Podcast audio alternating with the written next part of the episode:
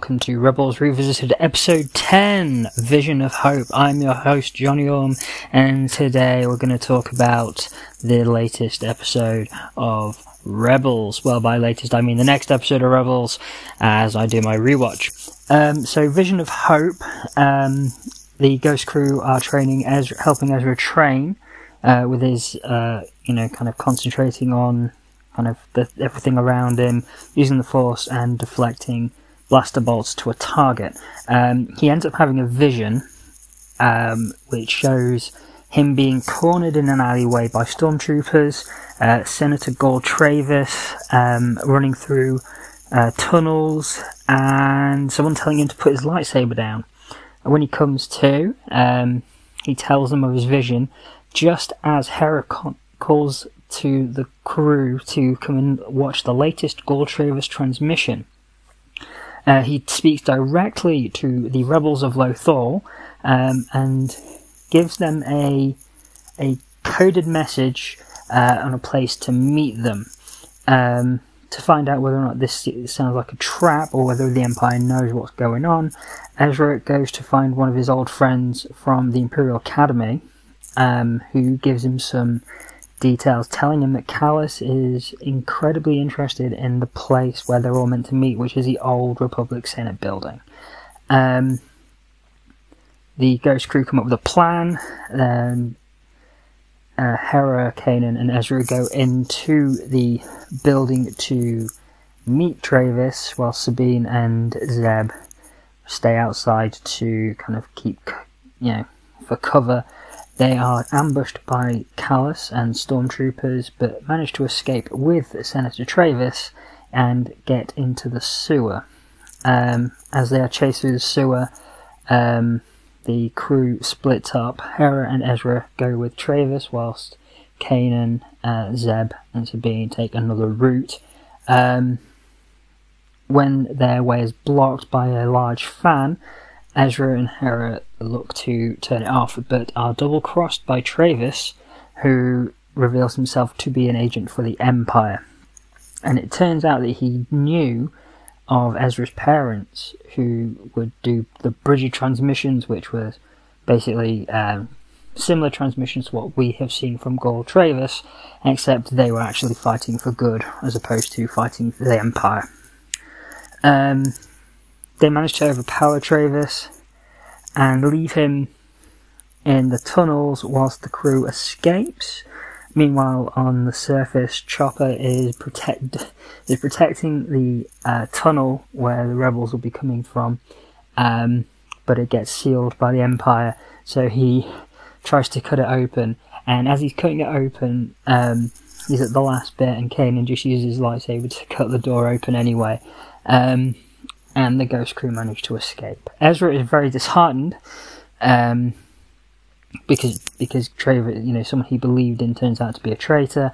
Um, but Hera says not it's you know not to worry. I mean they they all had hope, and they hoped that you know there was someone out there who was fighting uh, alongside them um, in a position of power.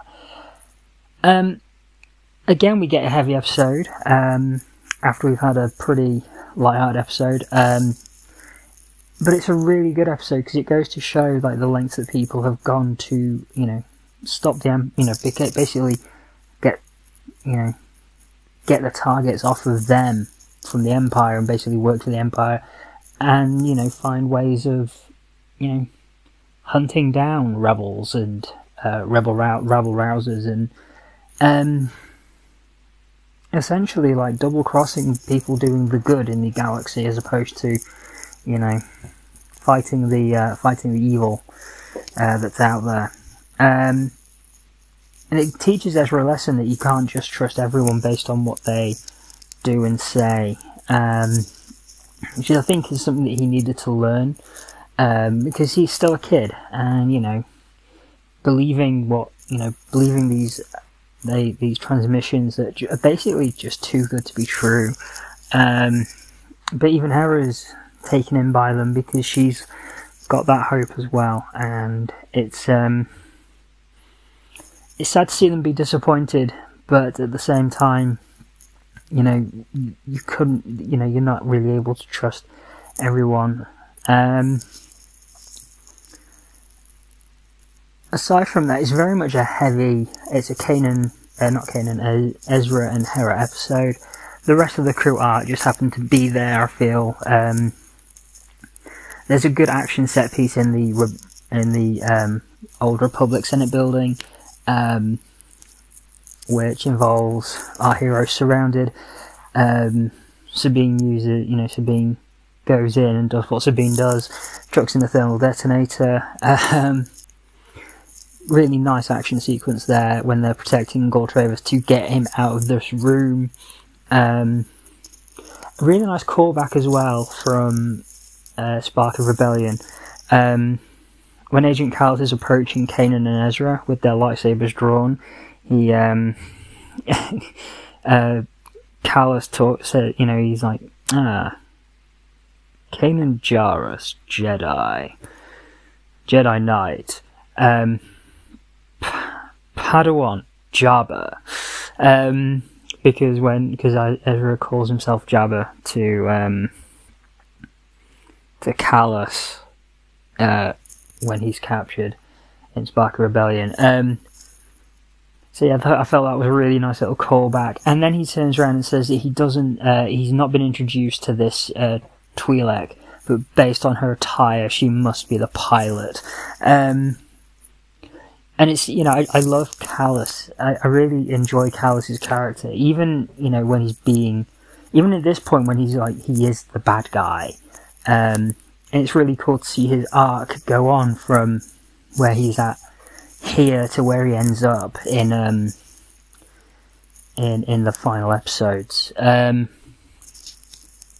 and it's I I re, you know um Steve is it Stephen no David Oh, the, the, the man who voices Kate, um, Kallus just does a fantastic job. He just comes across so sinister and pompous, and it works so well for this Imperial um, agent. Um,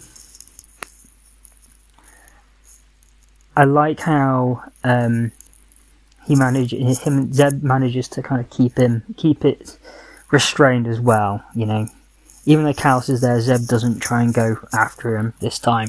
Um, I mean, but I mean that's a great little arc as well between those two, which I just think is so well done, and it's a testament to how well Dave Filoni kind of uh, comes up with these stories, and you know the actors who do the voices, um, because you know they really bring it to life. Um, there's not much else I can really say. You know, this. You know, I, I, don't feel that this is moving the overall plot forward. Um, but, you know, it's a good story, it's a good episode. Um, it's one of those kind of like mission of the week episodes, uh, I feel. Kind of like how you had like X Files and Buffy episodes where it was like monster of the week. Uh, this was mission of the week. Um, uh, that isn't bogged down in the um, in the lore of the series. Um, so yeah, definitely, you know, if if you're kind of picking and choosing episodes to watch, I, I could you could easily avoid this one. If you wanted to, if you're like you said, saying right, I'm, I'm going to do like seven episodes of season one, seven episodes of season two, I'd definitely not watch this, um, or it's not one that I would go to on a regular basis uh, if I just wanted to watch an episode one off, um, but it's enjoyable in the long run. Um, so yeah, I'm going to put a pin in it there. Um, thank you for your uh, continued contributions to my Star Wars Life Debt blog and podcast. It's greatly appreciated, and all of your contributions go directly into buying new equipment and um, thing and other things to kind of help move the blog forward, whether or not that's uh, new headphones, microphones, because I'm using head- a microphone built into the headphones here and hoping it sounds alright. Um, uh, so not only that, uh, I'm picking up like comics and books to review as well. Um, it's all going into you know kind of pushing the blog and podcast forward. Um, so thank you again, and punch it Chewie.